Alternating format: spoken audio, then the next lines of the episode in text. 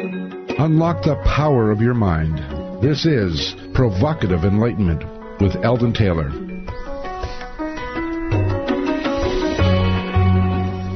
Welcome and thank you for joining us today. The next 2 hours are devoted to learning something more just about the world of shoes and not about just the world of shoes and chips and sealing wax and maybe tripping on tongues, but about how, what, and why we believe as we do. A time for the open-minded willing to challenge some of those old ideas behind what we think we know, who we are, and who we might become, or how we might say it. I'm Eldon Taylor, and this is Provocative Enlightenment. All right, our chat room is open, and my partner Ravinder and our chat room monitor Andrew await you there now. You can log on by going to ProvocativeEnlightenment.com/chat.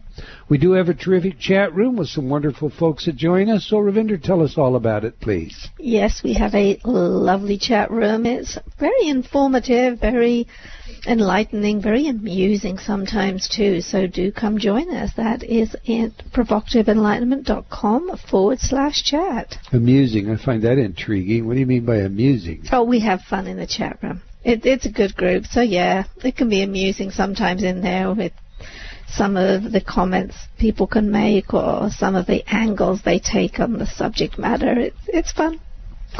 In this week's Spotlight, I wish to bring your attention to music and its role in our lives. Every week on this show, we get 3 musical favorites from our guests that we play when we come back from breaks, and then I ask, why this one and what does it tell us about who you are? It's often interesting, to say the least, the amount of self-disclosure that comes from this little exercise. For example, we have had guests who suggest everything is all about oneness, peace, plenty, and then they choose songs that sing the story of lost loves or get even opportunities, even songs with lyrics that suggest life sucks and then you die. We have also caught the occasional guest who was truly ignorant of why they felt so strongly about their choices until we suggested the ever-present emerging pattern arising from their 3 selections. Music psychology has, for some time now, offered theories about our musical taste that include everything from aptitude to personality type. Not long ago, one study suggested that you could determine one's social class from the music they liked. According to the study, which was published in the Canadian Review of Sociology, the breadth of taste is not linked to class, but class filters into specific likes and dislikes. The study asserted, quote, poorer, less educated people tended to like country, disco, easy listening, golden oldies, heavy metal, and rap. Meanwhile, their wealthier and better educated counterparts preferred genres such as classical, blues, jazz, opera, choral, pop, reggae, rock, world, and musical theater, close quote. Now, personally, I'm relieved the researchers also pointed out that the breadth of taste is not linked to these sociological factors, since I admit I enjoy country and oldies as much as I enjoy opera and jazz. In fact, I don't think I could run a 10K without my 60s music going on in my head. So Ravinder knows that if ever I were to suffer a severe dementia, need to be awakened, and she was to prompt that with music, it would be the 60s music, or perhaps B.B. King playing the blues that she would play to wake me up. All right, all of that aside, a new study reported just this last week suggests that our thinking style is linked to our musical preferences.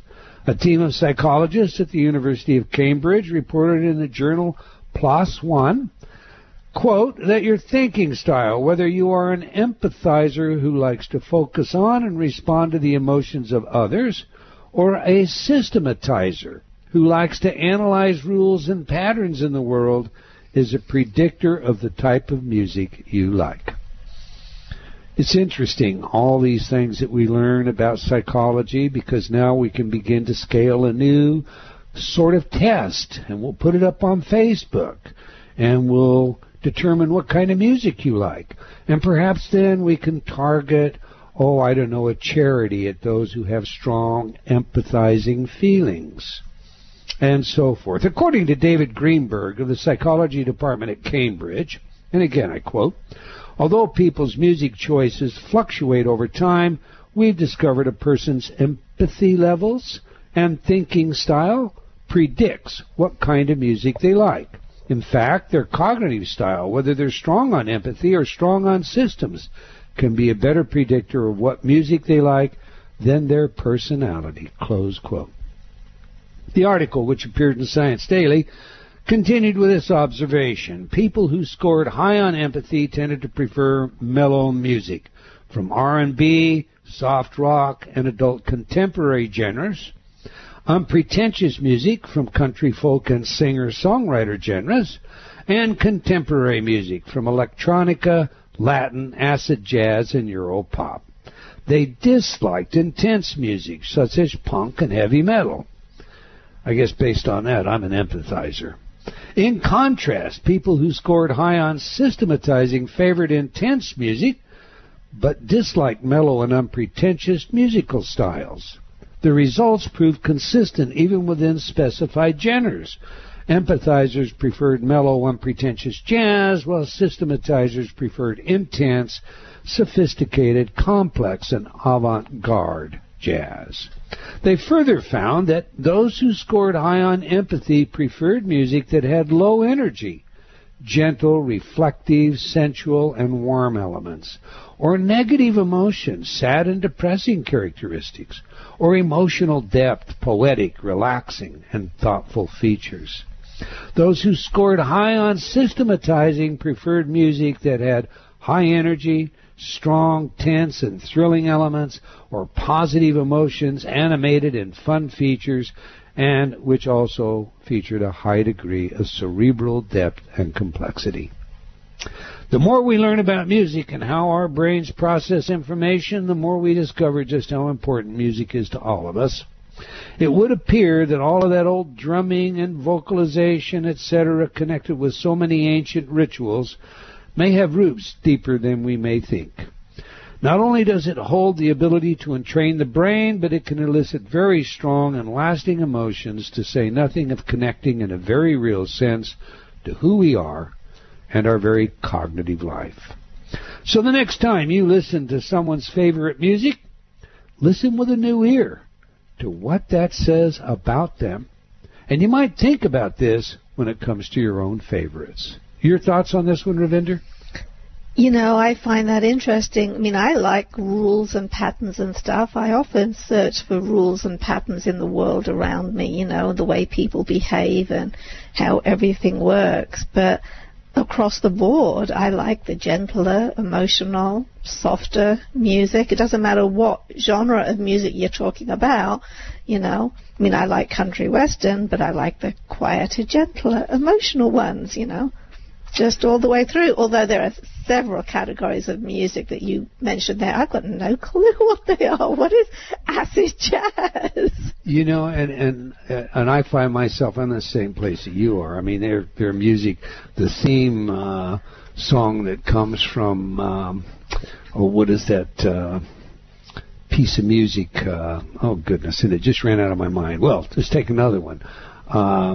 There are pieces of music that we think of that are classical pieces of music today, mm-hmm. that are just really driving. There are pieces of music that are adagio largo, and I enjoy them both. You know, a Bach fugue. How do you classify a Bach fugue? I would think that would be a systematized kind of music, and I think there is just something special about a Bach fugue that.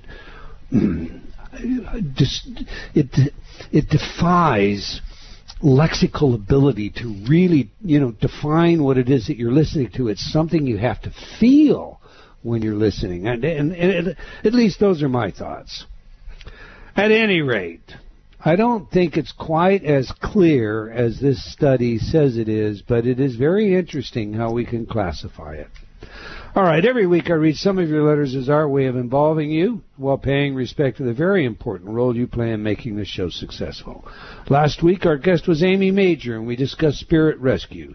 Jenny wrote, I loved your guest this week. She was so spontaneous and sincere, so practiced answers. No practice answers, and that is so refreshing.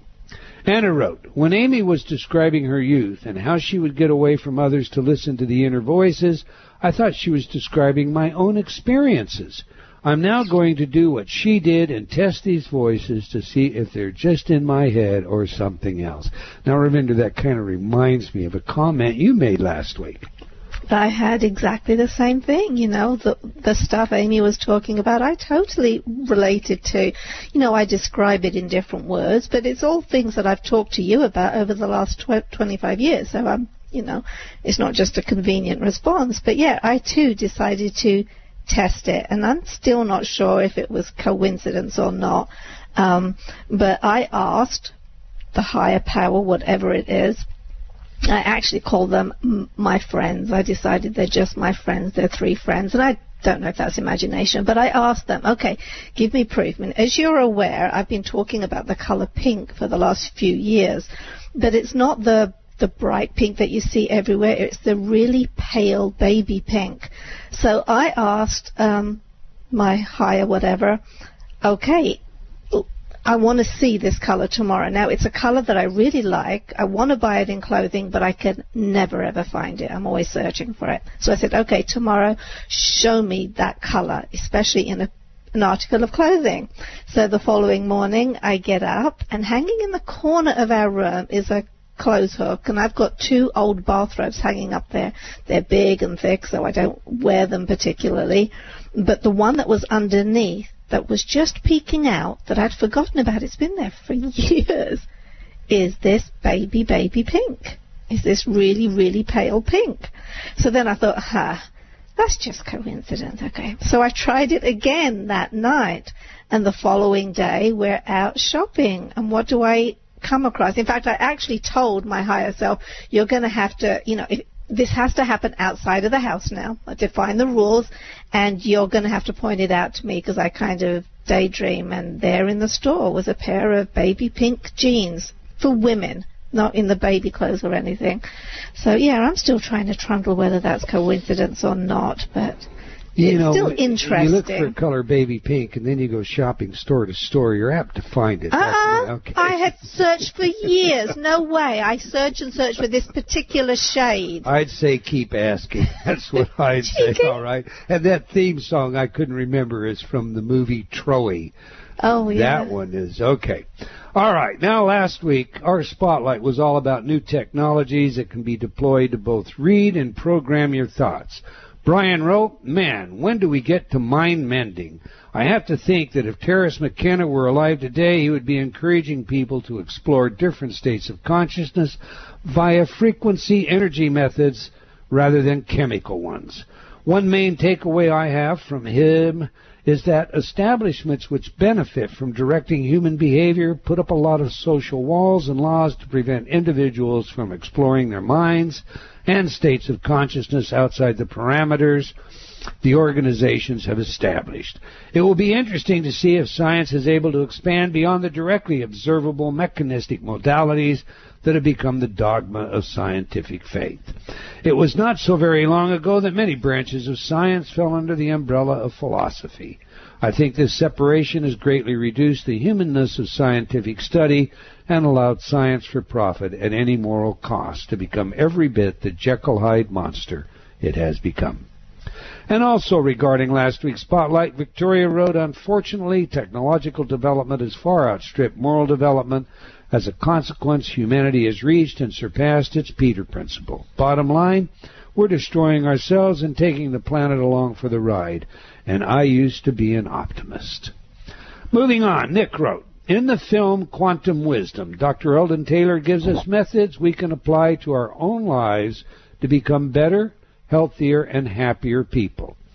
One of the most useful techniques for me personally, he learned in the Utah State Prison System. He was commissioned to find some way to help the inmates so they wouldn't commit more crimes and go back to jail. He actually created a 3-sentence affirmation that worked. I thought this was amazing and wonderful that he could help so many men and women and their families, but I didn't know how powerful it was until a woman came to see me for the first time with 3 real crises that were going to happen within 2 weeks. She was in a hopeless situation on 3 fronts. I gave her Dr. Taylor's affirmations and told her to chant it aloud or silently all day, every day. She called me in 6 or 7 days later to say every problem simply disappeared. I realized then how powerful those words are, so I gave them to anyone who needed a miracle. At one point, I had a list of 37 first names and the miracle that happened. I stopped taking notes, but I won't stop passing on Dr. Taylor's discovery. Well, thank you, Nick. All right, that's all the time we're going to take for letters today, but I do invite you to opine by sending your comments to Eldon at eldentaylor.com or by joining me on Facebook, and I want to thank you all for your letters and comments. We truly appreciate your feedback and support. Now to this week's show, Top Brain, Bottom Brain, with Professor Stephen M. Kosslyn. I've been looking forward to this show. For years, there has persisted a common interpretation of the right brain, left brain dichotomy. Supposedly, if you're right brain dominant, you'd be good at linear matters such as language and mathematics, while if you're dominantly right brained, you would excel at things like art and matters of a spatial nature. Now, this is an overgeneralization, but it nevertheless fairly represents how many people, including several prominent folks in both academia and the private sector, have portrayed the two-brain stereotype. Enter today's guest, who argues that this portrayal is not based on solid science at all. Instead, he offers a new hypothesis for understanding how our brains actually work. Stephen M. Kosslyn is founding dean of the Minerva Schools at the Keck Graduate Institute. He was director of the Center for Advanced Study in Behavioral Sciences at Stanford University and chair of the Department of Psychology, dean of Social Science, and John Lindsay Professor in Memory of William James at Harvard University. He has authored or co-authored 14 books and over 300 scientific papers, and has received the NAS Initiatives in Research Award, a Guggenheim Fellowship, 3 honorary doctorates, and election to the American Academy of Arts and Sciences. So on that, let's get him in here. Welcome to Provocative Enlightenment, Professor Stephen M. Kosslyn. Hi. Thanks for inviting me. It's our pleasure, sir. I've been really looking forward to this show. And your theories, I loved your books. Actually, I loved all 3 of them, and we're gonna talk about those. But we like to establish 3 things in our interviews: who is the messenger, what is the message, and how do we use it? So to that end, if we may, let's begin by having you tell us about yourself. What was your childhood like? Were you popular, involved in sports, a loner? What did you want to be when you grew up? I grew up in Los Angeles. I'm a native Californian, though most of my life I've spent on the East Coast now, but I'm back in California. It's true, by the way, what they say about you can't come home again. Not even the weather is the same. I guess when I was younger, my earliest memories are sitting in the back of a class in elementary school and reading science fiction. And a lot of what I thought about was science and how it could change the world in interesting ways, and the sort of role that I thought I might be able to play in doing that. Early on, I thought I would be some kind of an engineer and would be involved in NASA or something like that. And it wasn't until the 60s where I got really interested in psychology, and that was a result of the whole social movement then, where I became very aware of various sorts of societal injustice and came to believe that education was the ultimate key to solving many of the world's ills. And in fact, this phase of my career now, that's exactly what I'm focusing on. We're starting a new university from scratch here, which is based on the science of learning. So it's sort of come full circle to what I really decided I wanted to do in high school. A lot of detours on the way, but it has come back to that. So, were you raised a spiritual person, a religious person? And how did, if that turned your career, What predisposed you toward that? You know, I was raised in a very secular environment, Pacific Palisades. It's a suburb of Los Angeles. And the religion and spirituality were not even on the horizon. Just wasn't something that people seemed interested in. It took me years before I started to have a sensitivity to such things.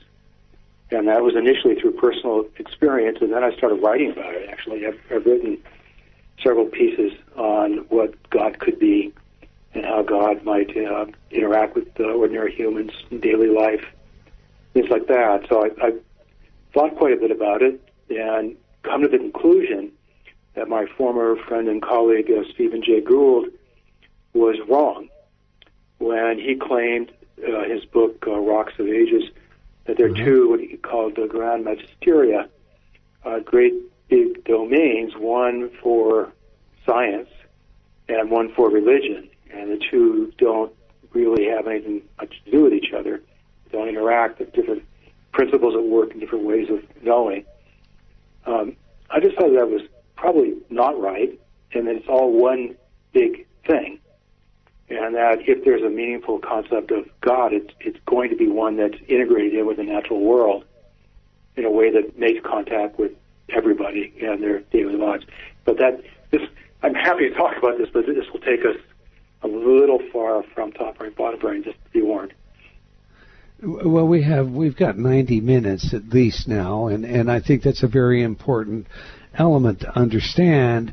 But you know, we'll bounce around with it maybe. Let me just ask you this. Now, you're a tenured professor at Harvard. Did you express these views at all to your colleagues there? Not much. In fact, I think I just started writing about the theory of God right when I was leaving Harvard. But that was not the sort of thing that was discussed very widely. I was on a committee of 6 faculty to redo general education at Harvard. There were 2 students on there as well. And one of the categories we suggested that all students should be exposed to was faith and reason, because we thought to understand the world as it is, and just also to have an orientation towards our culture, one should understand what faith is, where it comes from, and how it interacts with reason. Well, the faculty rejected that, and not in a subtle way, and it ended up not being part of the program. I think academia in general is a little uncomfortable with questions of faith, and that may come from this mistaken view that faith and rationality are somehow in opposition to each other, and that if one has faith, that means one can't think and be analytical and critical and so forth. I suspect, I don't know, but I think, I'm sure there are people that have seriously written about this and thought about it deeply, about why academia, at least American academia, tends to be chary of discussions about these matters in most regards. I'm not one of the people that's actually a scholar of such things, so these are just my personal opinions. Take them for what they're worth. Yeah, I think the paradigm just simply doesn't allow it, and I know we've spoken to a number of guests who are on the leading edge of their fields: physics, philosophy, psychology, professors, tenured professors, who admit that there's more than a reluctance to begin to address those sorts of issues within academia because they are so outside of the paradigm that it's that's a good way for you to lose a possibility for tenure. We have a break coming up, Professor Kosslyn. When I come back, I'd like you, if you would, to explain to me why you would leave a tenured position at Harvard to start a university. We're speaking with Professor Stephen M. Kosslyn about his life, work, and books. To learn more about the professor, visit his website at Minerva, that's minerva.kgi.edu, minerva.kgi.edu. eldentaylor.com. Okay, remember to join Ravinder and Andrew in the chat room, and you can do that by just simply going to ProvocativeEnlightenment.com/chat. Do stay tuned. We'll be right back. You're listening to Provocative Enlightenment with Eldon Taylor. Change has never been easier. Whether you wish to lose weight, stop smoking, build better relationships, become creative, enjoy ultra prosperity, or simply relax and promote self-healing, Inner Talk has been repeatedly demonstrated effective in the most rigorous of scientific studies. Our customers love Inner Talk. Sean wrote, "I have struggled with bulimia for over 30 years and have never been able to lose weight without restoring to it until I used Inner Talk." Vicky wrote, "My hubby has been using the Stop Snoring CD, and already his dangerous and raucous snoring levels have stopped." Celeste wrote, "I recently graduated from Taft Law School with honors. I'm writing to tell you how much your Inner Talk CD, Excel in Exams, has helped me. With over 300 titles to choose from, there is something for everyone. Check it out today by going to innertalk.com.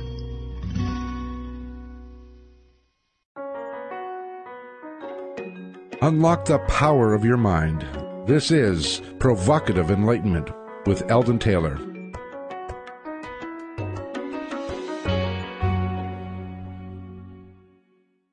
So tired, I haven't slept a wink.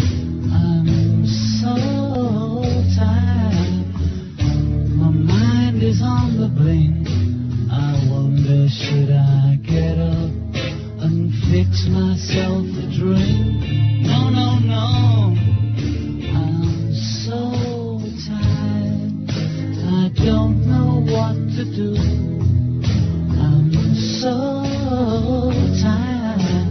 My mind is set on you. I wonder, should I call you? But I know what you would do.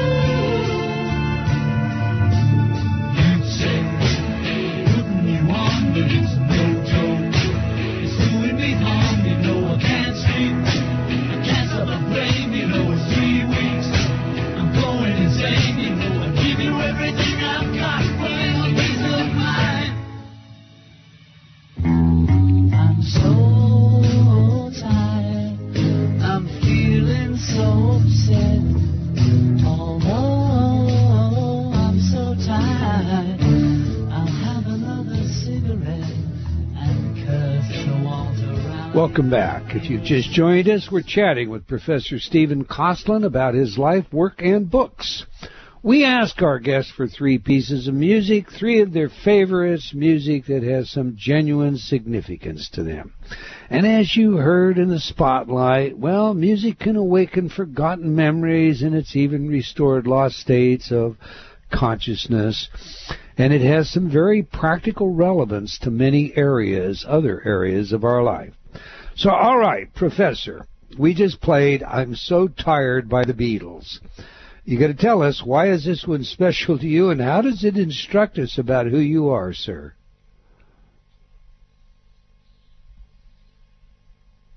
Hello. Hello, Professor. Hi. Did you hear my question okay? Yeah. Okay. Is this I'm just curious, was this tailored for me in particular, or is this something you would ask with that particular song? No. We ask all of our guests for three pieces of music. And you heard that in the spotlight right up front. Okay. And, you know, and the reason they do it very candidly is it gives us an insight as to who our guest is. And, you know, as I said to you in the beginning, it's important to know who the messenger is, as well as the message and how we possibly could use it. And as you know, because of your training, etc., there's very little about us that doesn't disclose something if you pay attention to it. So there's a bit of self-disclosure that's involved. So right. The question I'm asking you is a question I ask every guest that comes to this show, sir. No, I had forgotten that I'd supplied you with the names of songs I like because I was struck by how much I like that song. And now I think back and... Yeah, I was just confused because I play that song actually fairly frequently. I'm a bass player. I play bass guitar. Oh, and, you do? Oh, yeah. Yeah, I've been playing for many years with my wife and initially with my kids until they grew up and left, occasionally when they come back, but for many years. And that song in particular, it's like many of the Beatles songs, it's interesting in terms of the chord structure and so forth, but also the sense I get from it is that it's okay to acknowledge that you are tired, that you have human weaknesses, but you're going to keep functioning anyway. And I like that. I like there's a certain kind of honesty that comes through in John Lennon's songs, at least to me. They seemed very authentic and real, and I resonate with them. I sort of feel like where he may have been when he wrote that song, and understand it, I think. Well, I have to ask this, tied in with, you know, the question that I promised before we went to the break. It would seem to me that it's really easy to become tired of some of the requirements to live up to the expectations as the chair of psychology department at Harvard University, and to deal with the administrative aspect, et cetera, that goes along with that. And then I see your departure. You go off to create your own. And so the question in my mind is, why would a man give up this position to go create his own? And then we play a song, I'm tired, coming off of, you know, I started to write about God as I was leaving Harvard. Is that just coincidence, or did you burn out a bit at Harvard? No, I did not burn out, but I grew out. Grew out. Okay, I love that. That's good. That's please continue. I just actually never framed it that way before, but it actually fits. You know, I've been working as a cognitive neuroscientist, doing brain scanning work and lots of studies of mental imagery and cognition in various guises, and reached a point where I thought I pretty much said everything I had to say. It really spent 30-plus years developing a theory of mental imagery, and it looked like it was details to clean up. The big ideas were, at least my big ideas were already laid out there. So I got interested in trying to make a difference through being an administrator. That's why I got interested in doing the department chair job and then the dean of social science job there. And the more I did that, the more I came to see the potential for actually making a real difference by using what's known about the mind and learning, reasoning, and so forth in a systematic way, in ways that haven't been used very often out there. So that led me to go to the Center for Advanced Study in Behavioral Sciences at Stanford. I was the director there, and my goal there was to try to work out ways to use behavioral science for the public good. And in the course of working there, I met Ben Nelson, who was the founder of Minerva. He had just gotten $25 million based on a PowerPoint presentation he had. That was it, just him and a PowerPoint presentation. Wow. And he got the money to start a new university, and he had no academics working for him. So he hired me as an consultant initially, to help them develop a strategic plan and sort of figure out how to do it. And what I came to realize was that this was a golden opportunity to actually do what I wanted to do from early on, which was to systematically change education in a way that will give people the tools to succeed both professionally and personally after graduation. So that's what I've been doing here. I've been sort of overseeing the development of the curriculum and everything directly related to it. And our mission is to make the world a smarter and wiser place. That's our mission. And we do it by accepting anybody who's qualified, and our standards are very high. We only took 2% of the 11,000 applications we had last year. But we take anybody from anywhere, regardless of their ability to pay. So the majority of our students are from other countries, they're not Americans. And many of them can't afford it. We come up with money to help them. But our goal is to give them an absolutely first-rate education of the sort they wouldn't have access to otherwise, and to have them bond, to interact with each other in deep ways so that after they graduate, there'll be a network across the world of people who want to work together to make the world a better place. This is really what we're about here at Minerva. What and we've had our first class. It's a very small class. The first year was only 28 students just to make sure everything was working well. And then this coming one will be 115 or so, and then we'll keep growing after in subsequent years. What a wonderful ambition! You have on-campus facilities. Do you have open campus facilities as well at Minerva? Well, we don't have a campus. So one of our things is to reduce the cost. So our tuition is $10,000 a year. All of our students live together in residence halls, and they participate in extracurricular and co-curricular activities together that we've organized. We treat the city as our campus, making use of public resources such as libraries and so forth. Sure. All of their classes are actually taught over the computer, over the web, but they're all seminars. They're all real-time seminars that have no more than 18 students, and our students can sit around a table together if they want and take the classes together, physically together, or they can be in a coffee house or anywhere else there's enough bandwidth. The reason we do that is that we have been using the science of learning not so much to teach more effectively, but to help the students learn more effectively. Teaching and learning different things. There's a lot known about how to get people to learn, which the major principle is just get them engaged.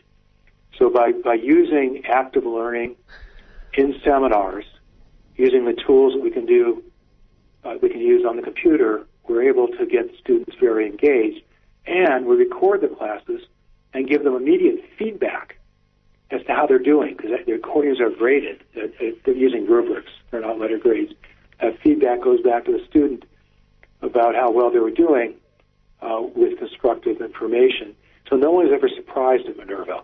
We don't have midterms and that sort of thing. It's really continuous engagement, activity, and improvement, self-growth.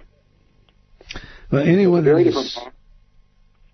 that's looked at your work is going to be interested in looking at your new school, university, minerva.kgi.edu. I invite you all to go check it out.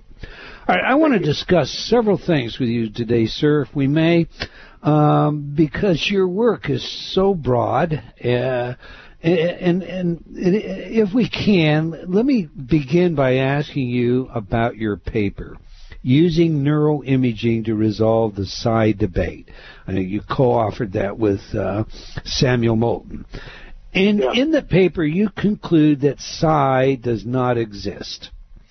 Now, we've hosted more than one academic on this show that totally would disagree with that conclusion. I mean, Dean Radin, Rupert Sheldrake, Stuart Hameroff, Jane Houston, Ron Mallett, Fred Allen, on and on and on. Please share with our audience how you arrived at that reasoning. Well, what we actually said is we had no evidence that psi exists. Right. So we have to be careful here because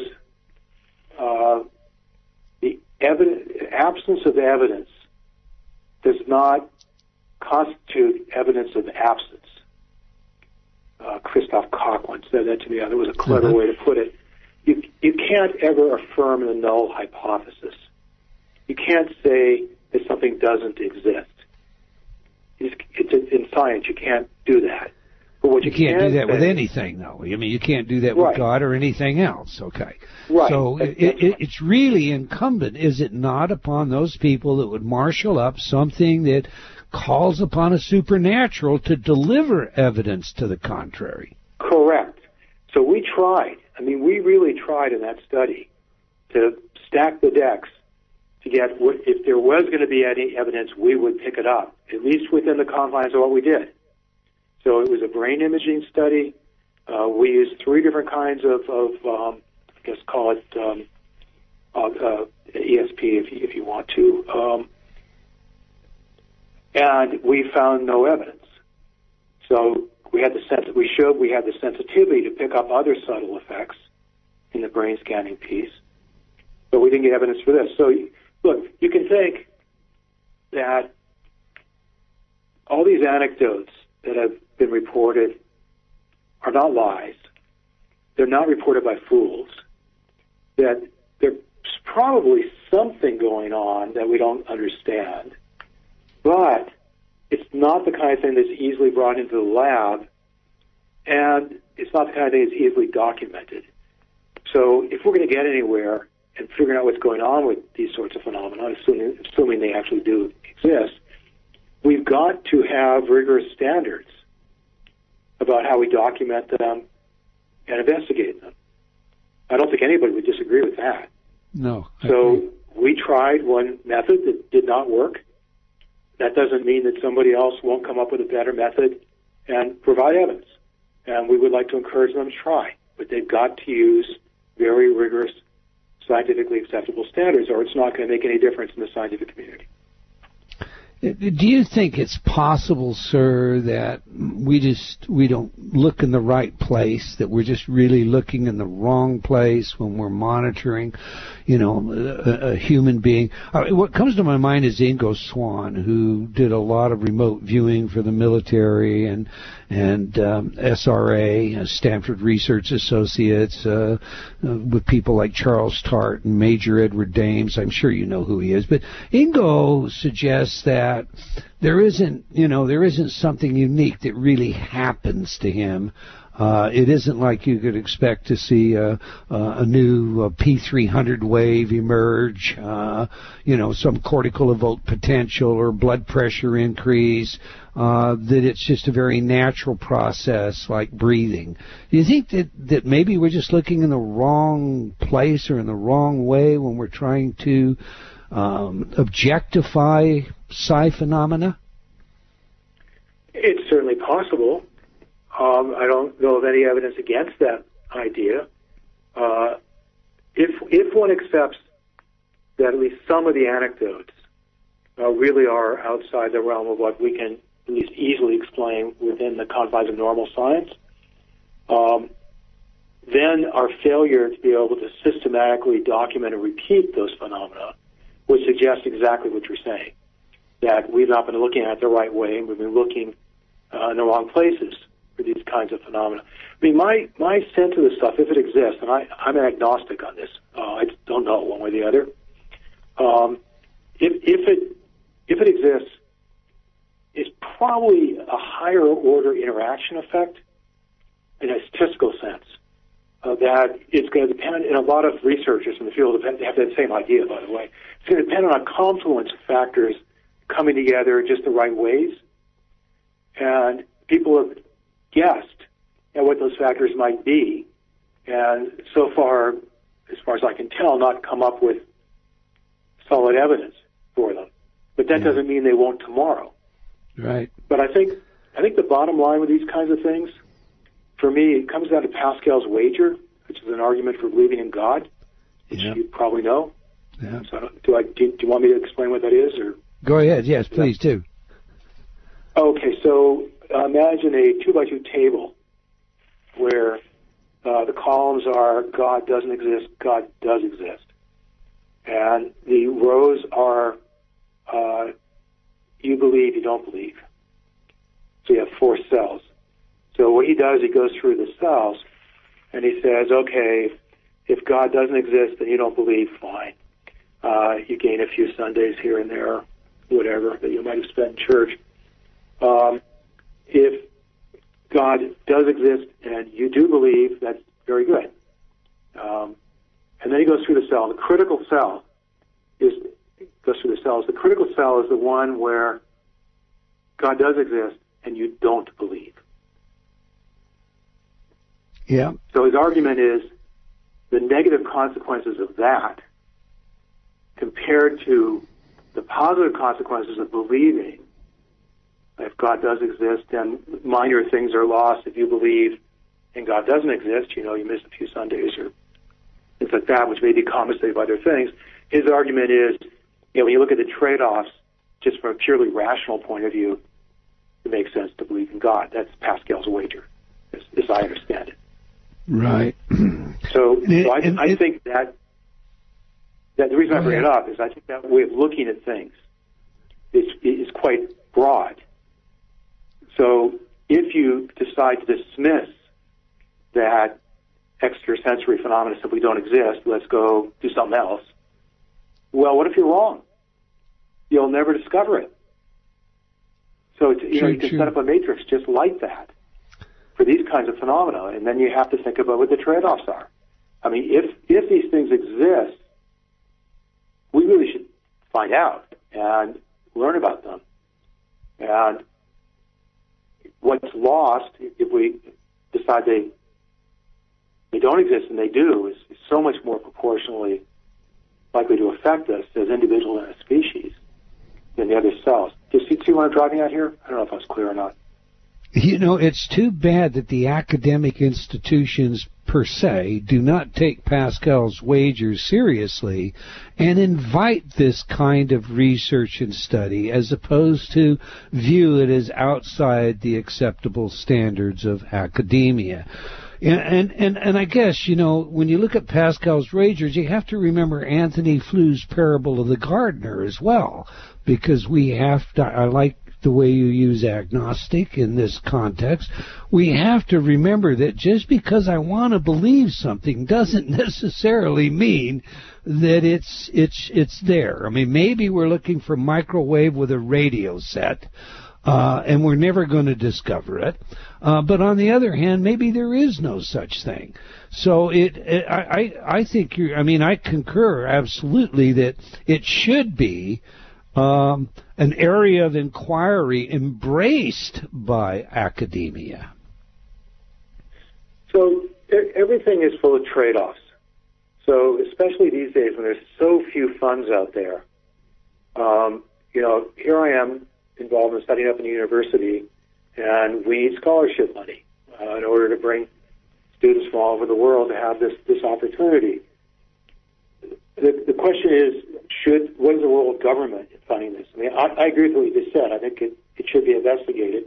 But I would hope that some of these billionaires who have enormous resources and are looking for an opportunity to make a difference would recognize that there are areas of research that the government won't go near, although they have in the past, but they won't go near now because I think in large part there's been some appreciation of the trade-offs involved with limited resources in terms of, given the past, how likely is it that there'll be something that's useful that comes out of it.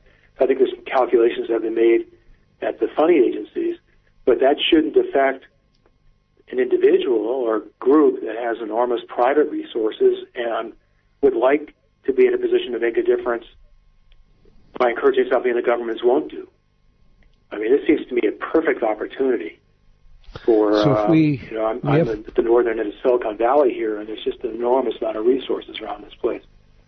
Yeah, so, you know, all those philanthropists out there listening to us, you know, this is the man to go to. He's the guy that can run this kind of research, put a team together to do it, and it's important research to be done. Professor, we have a break in about just under 2 minutes, and I'm going to tease in this question, but then we're going to have to go for a break. Yeah, for many years, I conducted forensic hypnosis examinations, and you've done quite a bit of work with hypnosis, and to many hypnotists, you're the authority. They suggest that, you know, if you want to know whether or not hypnosis is real, you know, look at the work of Professor Kosslyn. Now, what they generally do not mention is your attitude toward how hypnosis can be abused or misused, like stage hypnosis. So now I'm going to quote you. My sense is that hypnosis shows trivialize what's really interesting and also leads many people to dismiss hypnosis as nothing but stage show silliness. I'm going to ask you when we come back from the break why you believe that is so, and what exactly, is hypnosis all about? How does that relate to the imaging work that you have done and your book on that subject? Well, if you'd like to know more about Professor Stephen Kosslyn, his life, work, and books, Top Brain, Bottom Brain, my favorite, clear and to the point, and that is for any and all of you out there that do PowerPoint displays, or if you're a Mac guy and you use Keynote like I do, that is an absolutely incredible book, 8 Psychological Principles for Compelling PowerPoint Presentations, a must-read. And The Case for Mental Imagery, his third book that I have in my own library. Visit his website at minerva.kgi.edu. Now, we have a video for you during the break featuring our guest, Top Brain, Bottom Brain Theory, which we'll get to in this next hour. And you can check it out by joining the chat room. So just go to ProvocativeEnlightenment.com. We'll be right back. You're listening to Provocative Enlightenment with Eldon Taylor.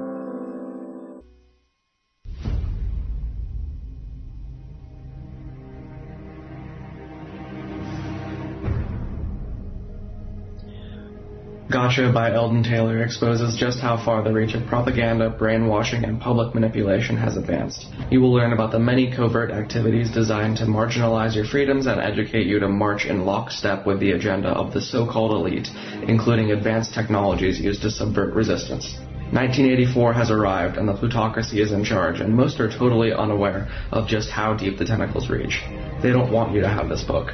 There have been broken deals and even indirect threats designed to stop Gotcha from being published. Set for release in September, you can pre-order it now at the discount price of $19.88, with free freight to anywhere in the world. For details, go to eldentaylor.com/gotcha. Don't wait, get your copy while you can. That's eldentaylor.com/gotcha.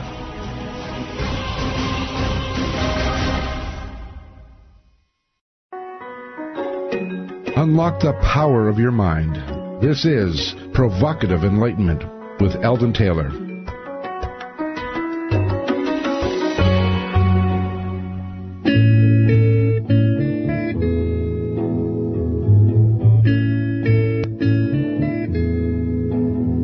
There are places I remember all my life, though some have changed, some forever not for better.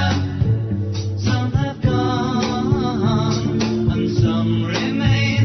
All these places had their moments with lovers and friends. I still can recall. Some are dead and some are living. In my life, I've loved them all.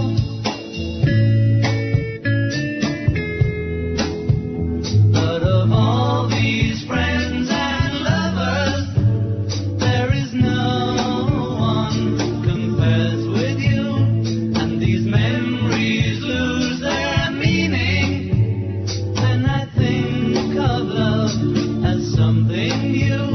Though I know I'll never lose affection for people and things that went before. I know I'll often stop and think about them. In my life, I love you more.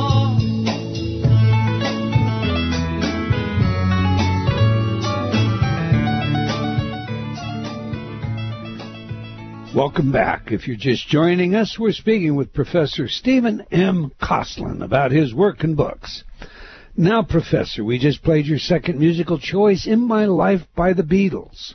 So, tell us, why is this one special? It indicates how each of us is standing on a mass of memories, a big pile. But we're not just standing on it, it actually permeates us. So what we are is in large part product of what we've been. And there's some poignancy to that song, I think, because it could have been different, but it worked out fine. Said like a scholar who's had time to reflect upon what it is that I shall tell you about the meaning of this song, sir. 2 Beatles songs, and you've got to have a lot of rich memories coming out of Harvard and the colleagues and, you know, the associations and of course Stanford and now you're at Minerva and a lot of that has been, you know, would be barren by comparison. Does the song have anything to do with as you reflect on your memories in your life? Oh, maybe a little bit. It's interesting. It's tempting to think about the path I've taken. You know, sometimes I think about this idea of a multiverse, where there's an infinite number of universes, and right. We just happen to be in one of them. Right. And that there are new ones splitting off all the time. It's tempting to think about your alternative self who took a different path. But I don't think there's any real point in doing that. It's not productive unless your goal is to try to abstract out some general principle or rule that can guide you going forward. It's really not very productive to spend a lot of time looking back just for its own sake. Don't you agree? Well, you know, I think moments of melancholy can have their refreshing side as well. I suppose I relate to what you're saying, and there are many times in my own life that I look back and think if I'd have done this or hadn't done this, you know, how different things might be. And, you know, again, you're probably right. If you learn from something, it becomes constructive. But on the other hand, there is just a flavor, a special flavor about looking back, as well. And so that's why I say moments of melancholy. Well, you know, I'm one of these people that I have to watch my diet, you know, and so there are things like chocolate that I enjoy that I don't eat. But it's okay to have a piece from time to time. I guess that's how I look at it. Well, okay. Can't argue with that. Listen, I love your candor and your honesty, sir. You are a man to admire. Let's go to my question, the setup for my question before we went to the break. Why is hypnosis trivialized, in your view, in so many different venues? I mean, your paper aims strictly at stage show silliness, but we see a lot of in many other areas. So why would you say it's trivialized, sir? Well, I think the evidence. So the issue that we examined was there are 2 big theories of hypnosis. One is the kind of play acting theory, which is that there really isn't a special state in the mind, the brain. It's just a role that people assume. When they go through the induction process, they have images of what they're supposed to be like, and they just follow those. The other theory is that there really is something special, and that the brain really does respond differently when you're in a hypnotic state than when you're not. So we one of the studies we did, we had people look at what looked like Mondrian patterns, squares, rectangles, that either were in color or they were just grays, no hue at all, no color.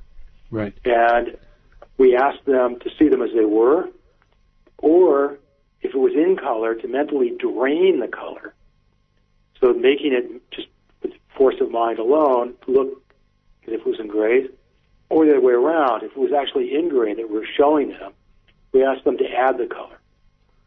And we did this both when they were hypnotized and when they weren't hypnotized. And what we found was there are well-known areas in the brain that are involved in color. And that's one of the reasons we set up the experiment this way, because we knew exactly where to look. And sure enough, when they are hypnotized, you get a kind of supercharging in the brain in just the relevant area. where when they're hypnotized, they can really project that hallucination. So they increase the amount of activity in that brain area when they're asked to add color, whereas when they're asked to drain it, it actually ramps it down. So this is above and beyond what you can do just with mental imagery without hypnosis.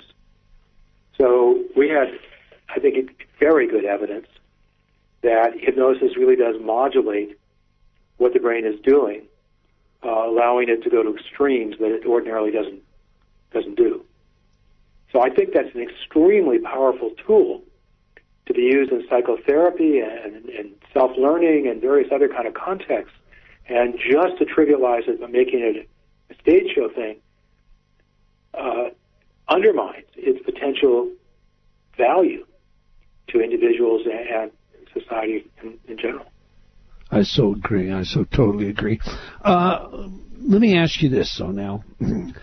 When we talk about memory, images, and you know, I have, as I said earlier, I've used forensic hypnosis for years, and very often it was with a witness, and we would recover information, but on occasion it was under circumstances that really surprised me. One that comes to my mind was a homicide case where the individual was actually convicted of the murder of his mother. He's in the prison system, and on that given night he claims he had no recollection. He'd done a lot of drugs, and he drank a lot of alcohol, he'd been at a party, da-da-da-da-da. Well, the long story short is, under hypnosis, he was able to tell us everything that took place on that given evening. And I hypnotized him within the prison system. We recorded it. We took down all the detail. Among the detail was a story he told us about law enforcement collecting garbage in a park, which gave us access to a time. We could determine when law enforcement had stopped in the park to search this garbage that he hid and watched. Now, he was under the influence of drugs and alcohol, had no conscious recollection, and yet, you know, again, under hypnosis gives us such detail that it in the end exonerated him, and we did get the real perpetrator, but that's not the point of the story. Do you think that our memories are all virtually stored somewhere, and that the problem with the memory isn't that the memory is gone, but the retrieval system or method or access is what's missing? I almost think that. I think you're absolutely right to focus on the retrieval mechanism, that there's much, much more information that's in there than we're able to get to. But the one piece where I think I disagree with the way you just laid it out was I think memory is very much a constructive activity, that we don't so much store, to use a metaphor, photographs as fragments of photographs. Mm-hmm. And when we remember, we very often have to assemble those fragments, and there's some error that can creep in as a consequence of that. Absolutely. So that point is sort of in a way orthogonal to what you just said, because I do agree with the idea that we have much, much more stored than we can get to voluntarily, and that the trick with memory in large part is figuring out how to dig it out. So I think there's lots and lots of evidence that's correct. So let me ask you this, because I've had an issue with this myself. You know, people will use hypnosis for past life recall. And let's just take this constructive element you're talking about. My understanding, and you're the expert on that, is, look, every time I remember, every time I tell you what it is that I remember, I may modify that. Indeed, it changes over time, and it memory, as you say, are these little pieces that we then try and put together. And the mind has a great way of confabulating to create stories that make sense to us, and on and on. But my question is, what kind of validity do you give to hypnosis used in a past life scenario, if any at all? You know, I never thought about that. I'd have to think about it. There are a lot of underlying assumptions that have to be considered, like the very idea of past lives. There are many more of us living today than have ever lived before. So does that mean some of us don't have past lives, or does it mean that past life is duplicated? Groups of us actually have the same past life? I don't know. I don't know how that would work. I'm not bothered so much by the fact there's no mechanism that's known. This goes back to the earlier discussion about ESP. Right. That there's no good theory of how information that's been accumulated over the course of a past life would be transmitted to someone now. How would that information come along? I'm not so much bothered by that, but I am bothered by this issue of there's just not enough to go around.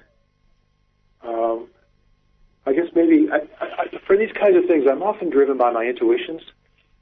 That, you know, with respect to the God issue, for example, right, that then leads me to try to reconstruct things rationally in certain ways.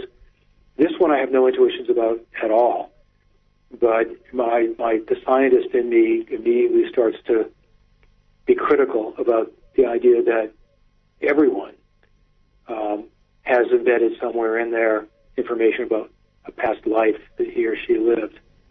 I find that difficult. I share that, and you know, and I'm afraid I think that is an area that often, to use your term, trivializes the real value of hypnosis. That said, however, past life therapies, they can be pretty powerful, but it doesn't then matter whether or not the person really had a past life if what we've done is resolve a current issue on the basis of their belief in a past life.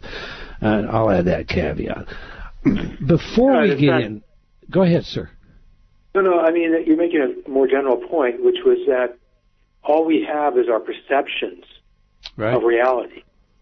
That's what we have. So that idea can extend in multiple different ways, which you just very nicely did, by the way. I think what you just said was correct. Let me ask you this, Professor. Carl Prebram's theory of holographic memory stories is something we've discussed on this show several times. And some of the research with maze-bright rats, where portions of the brain have been systematically removed, and the rat remained maze-bright, if we may. And I'm sure you're familiar with all of this. Despite removing all of these different areas of the brain, is it conceivable, do you believe, that the holographic model of information storage is a viable model today based on all that we know? This is the kind of answer you're going to hate. Yes and no. Okay. Yeah, at least in humans. There's good evidence that parts of the brain that are involved in registering visual information during perception, when your eyes are open, you're looking at something, are also involved in visual memory. And that areas of the brain that are involved in spatial information, knowing where you are relative to other things, while you're walking around, are also involved in remembering those things, and so forth. So areas that are involved, the brain that are involved in getting information in the first place, play a role in subsequent storage. So it's not that the brain as a whole is kind of one big holographic memory. That's not the case as far as the evidence suggests. But, so that was the no part. I should have said no and yes. The yes part is within an area, I don't think it's the case as a single brain cell, a neuron that's going to store your memory of your grandmother. That I think it's distributed. And I think it actually could be modeled from the perspective of holographic memory within one of these areas. So I guess I think it's kind of local holographic memory. So it's not the whole thing, but some parts of it have that kind of distributed, a lot of redundancy. You know, all that makes a lot of sense to me. So the entire brain is not the holographic film plate, but areas of the brain may well be storing as the film plate. Did I get that right? That's my suspicion. I mean, it seems to fit the data reasonably well. Now, if you get a real memory expert, someone like Larry Squire or Dan Schachter in here, they may differ, and I would defer to them because they know a lot more than I do about this. But from what I have read and what I know, it makes sense. All right. Let's move to your books directly, sir. I enjoyed reading about the four rules of PowerPoint, the Goldilocks rule, the Rudolph rule, the rule of four, and the birds of a feather rule. And your work, you know, has provided you with so many practical insights that have a direct bearing on all forms of communication, including, I would suggest, that which goes on within our minds, our so-called stream of consciousness, if you will. So before we adventure into the four cognitive modes advanced in your top-down model of the brain, please unpack the four rules of PowerPoint that I read in your delightful book. And I mentioned before we went to this last break, Clear and to the Point, the title of the book, Clear and to the Point, 8 Psychological Principles for Compelling PowerPoint Presentations. Unpack those principles. So there are 8 of them. I mean, the four... They're correct what you just said. Those are half. There are 4 more of them. But the general idea behind it is that we've learned a huge amount about how perception, memory, comprehension, and so forth, all these cognitive kinds of functions, how they work, and that we can use that information systematically to help communicate better. So I got interested in this because, as you mentioned earlier, I was chair of the department. And one of the duties was to go to every talk that was presented in the department by visitors and graduate students. And I started noticing that we had these world experts coming in, and their presentations were really difficult to follow. And I started taking notes why. So the epiphany came when I saw a slide that used one of the prefab Microsoft PowerPoint templates, which I think was called Celestial. Okay. And what it was a background of the planet Saturn, which was very white with bands on it and rings around it. They're also white on a black background, the space, and lots of stars. So this guy had a slide with that background, and he had, there must have been 500 words in tiny font, in white. So not only was there too much for you to be able to get your eye focused on it, not only was the font so tiny you could barely distinguish the differences between the letters, but he also had white letters going over the white planet and the white rings, so they were invisible. And he was totally unaware of this. The slide came up, and he was talking about it and pointing to it. And I'm sitting there in the audience, I'm saying, this guy has got to know better.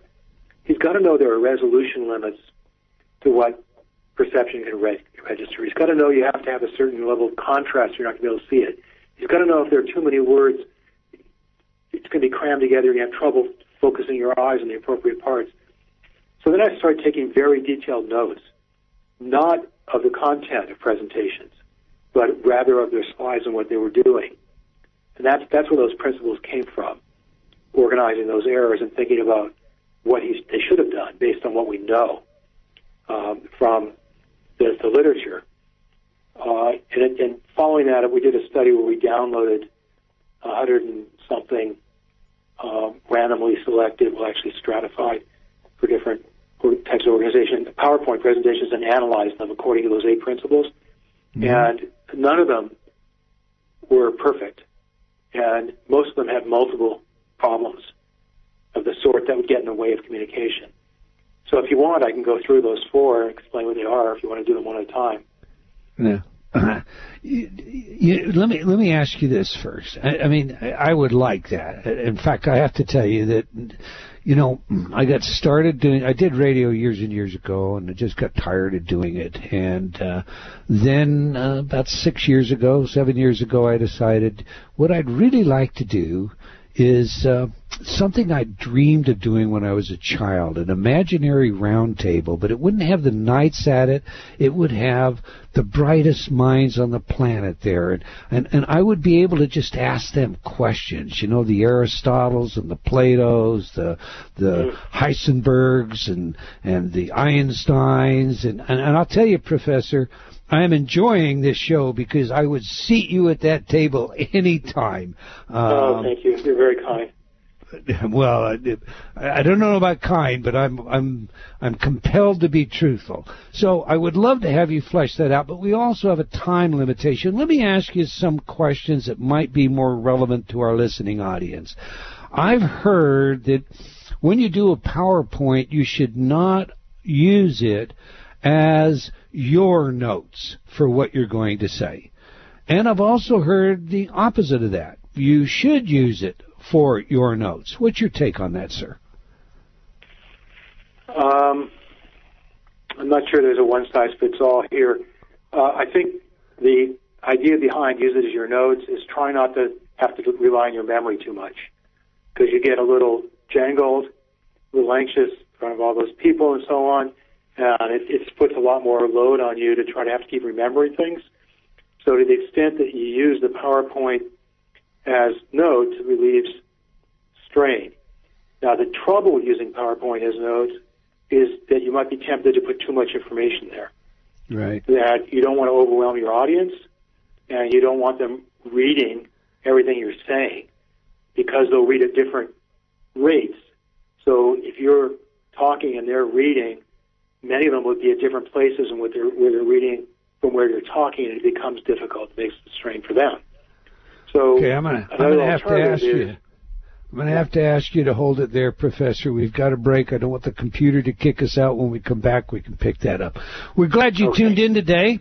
We know you have many choices, and we're grateful you chose to join us. We love your feedback, so please join me on Facebook and or drop me an email at eldon@eldentaylor.com. I love sharing your letters and comments on the show, and that's a great way for you to participate. And I would encourage you once again to visit Professor Kosslyn's website and check out his books. All right, we'll be right back following this brief message. You're listening to Provocative Enlightenment with Eldon Taylor.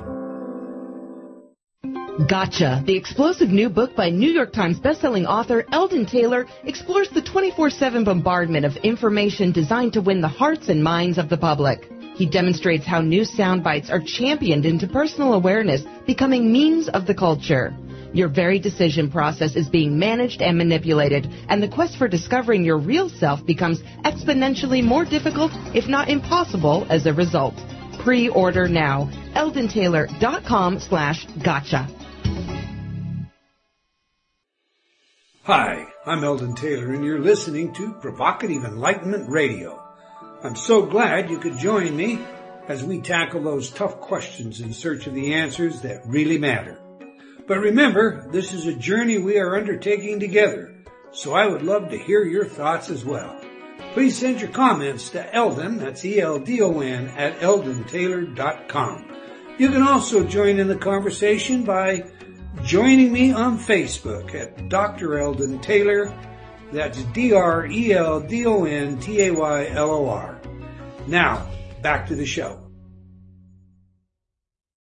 He's a real nowhere man, sitting in his nowhere land.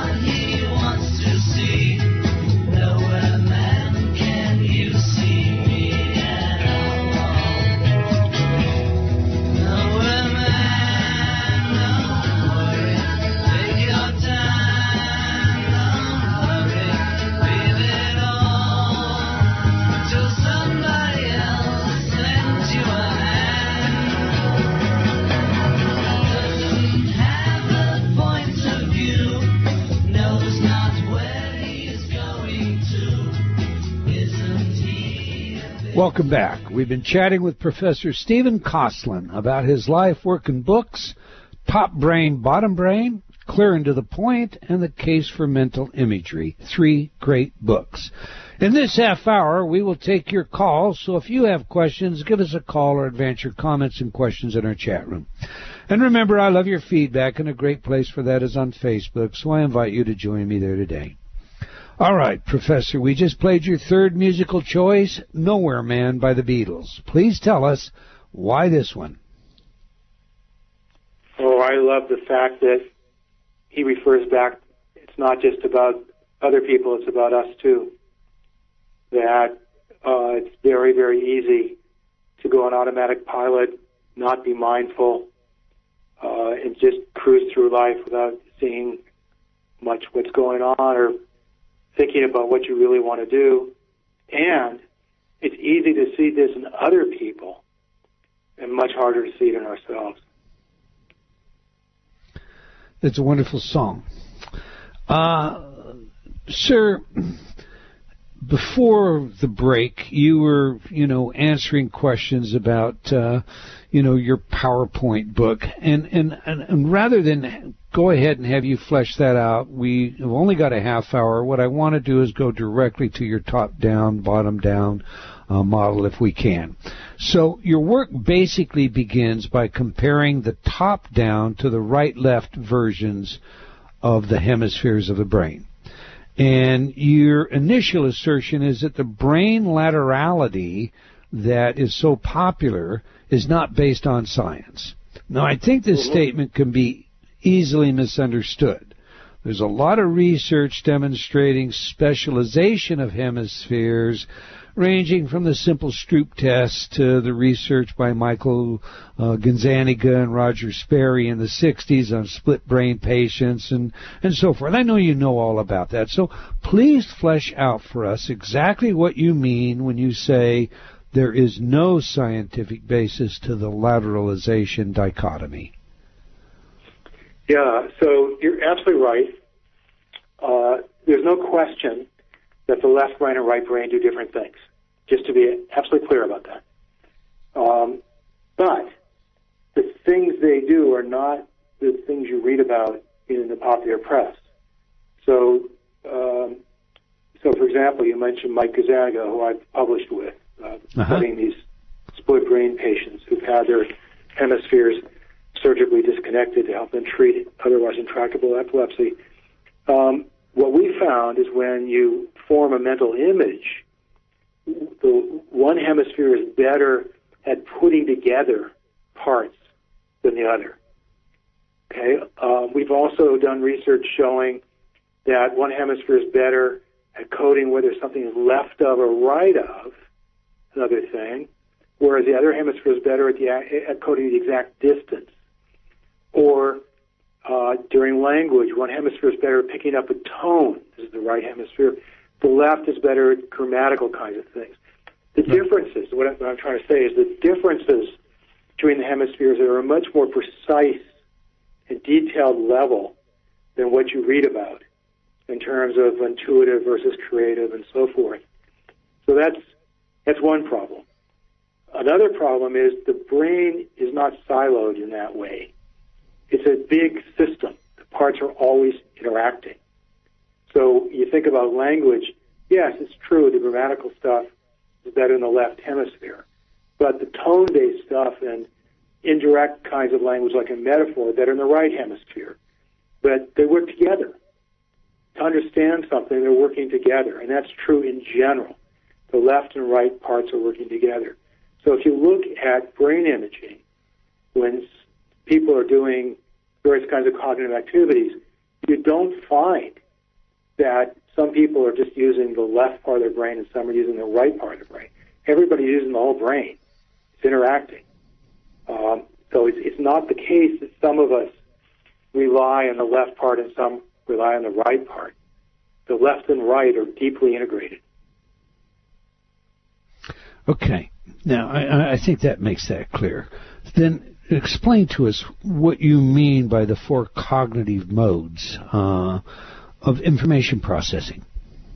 Yeah, so taking this idea that you can't consider parts of the brain in isolation. It's one big system. It's right. interacting, which is not to say that you can't say parts of it are specialist, because they are. Different parts of the brain do different things. But the things they do are defined within the context of the whole. It's all working together. So what we did, the we in this case is Wayne Miller, my co-author, mm-hmm. is said, well, let's see what we can characterize where there's very good evidence that the parts of the brain are doing different things, and then think about how they interact. And use that as a springboard. We're talking about differences in personality or the like. So it turns out there's a long literature looking at the top part of the brain versus the bottom part. And for reasons I don't understand, this never got out of the laboratory into public consciousness. People just don't know about it. But it started off with visual things, where the bottom part was shown to be involved in recognizing shapes, like faces or common objects, whereas the top is doing location, where you are in space. And then further research pushed the visual part into memory. So it turns out that you have separate memories for the nature of things versus where they are and so forth. And those are also bottom versus top.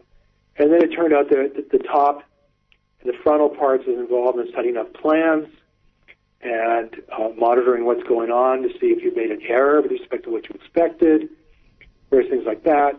The bottom, you find that the recognition of shapes goes directly to areas that associate that kind of information with strong emotion and so forth. So you can characterize the top and the bottom.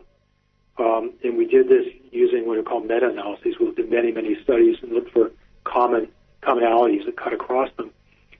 And then you ask the question, okay, if you can characterize the top and the bottom, you know they're always interacting. What can you say about those interactions? So we said, well, imagine that people are, just a rough approximation, very good at using top versus not so good. And by the way, everybody uses both parts of the brain all the time. We would not survive 2 minutes if we didn't.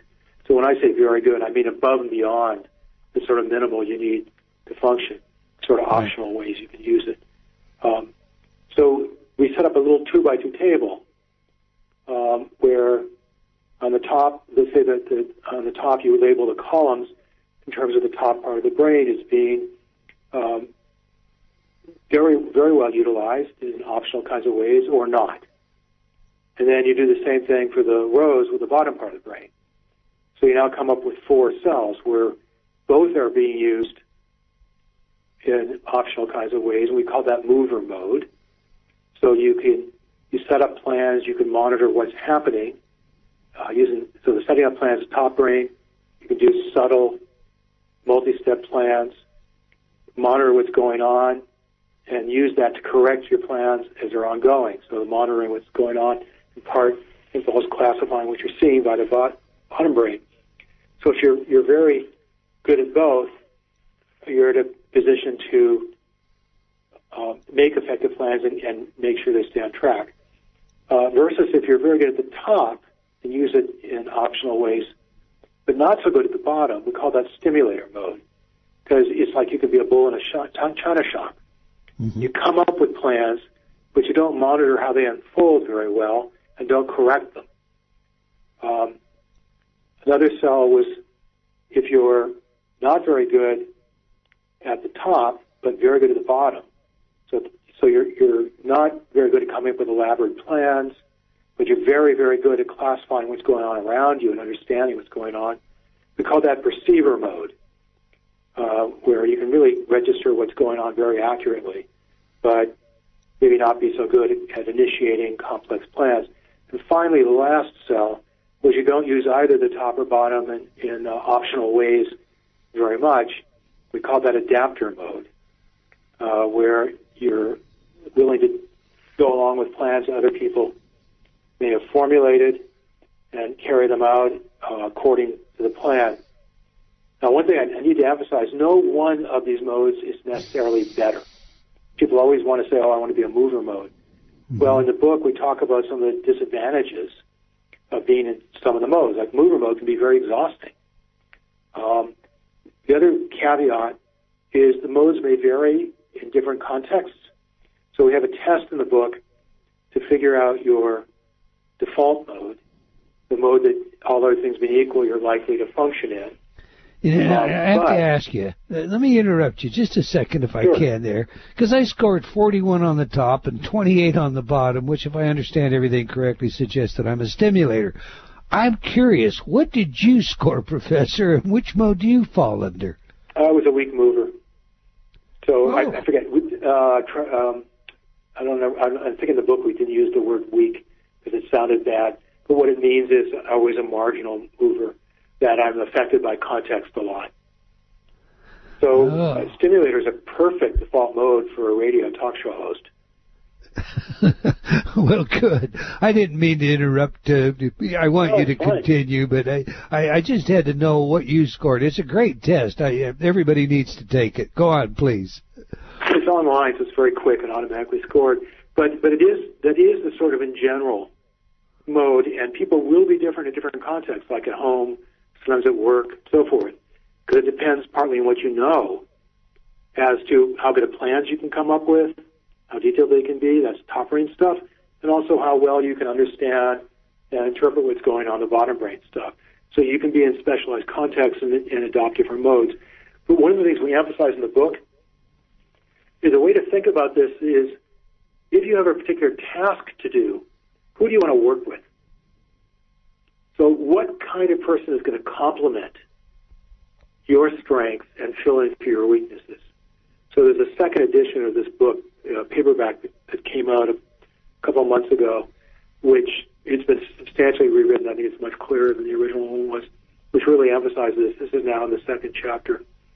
Really emphasizes the importance of realizing that we're social beings, and we typically are interacting with other people, and we're doing something important, and that it's important to know yourself, but also appreciate how you're going to interact effectively with people who are different from you. Well, you know, there's a two-part value, I think, to this, I guess we call it duplex model of the brain.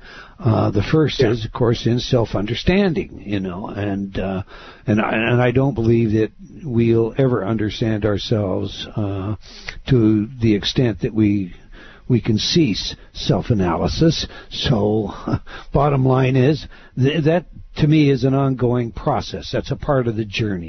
You're reevaluating on a steady basis, and that is what life is really all about.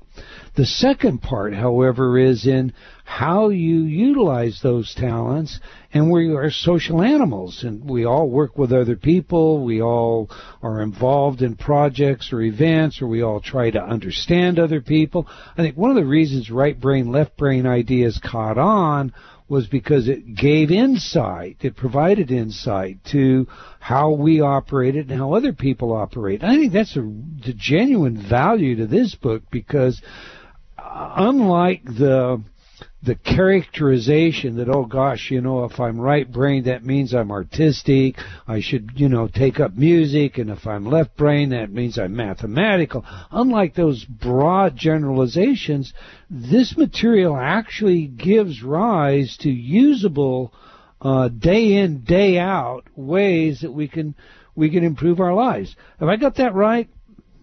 Yes, absolutely. I'm gratified that you understood it so well and so deeply. Thank you. Well, it's my pleasure. One of the things that I was taken by was the story, the way you interpreted the story of Phineas Gage. Now, I've never heard that example, his example explained in the same way. I think most people are, you know, they've heard about Phineas Gage, but I'm sure they've never heard your interpretation. Share that with us, would you please?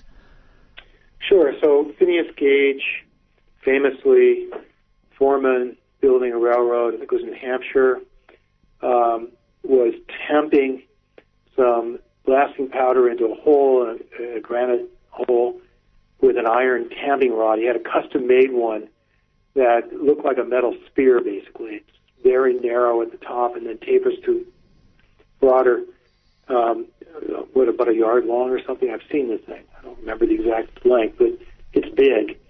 Somebody had called to him. He moved his head to one side, hit the side of the hole with the tapping. Well, it caused a spark. Spark set off the powder, caused this rod to be shot from the hole like a bullet from a gun barrel.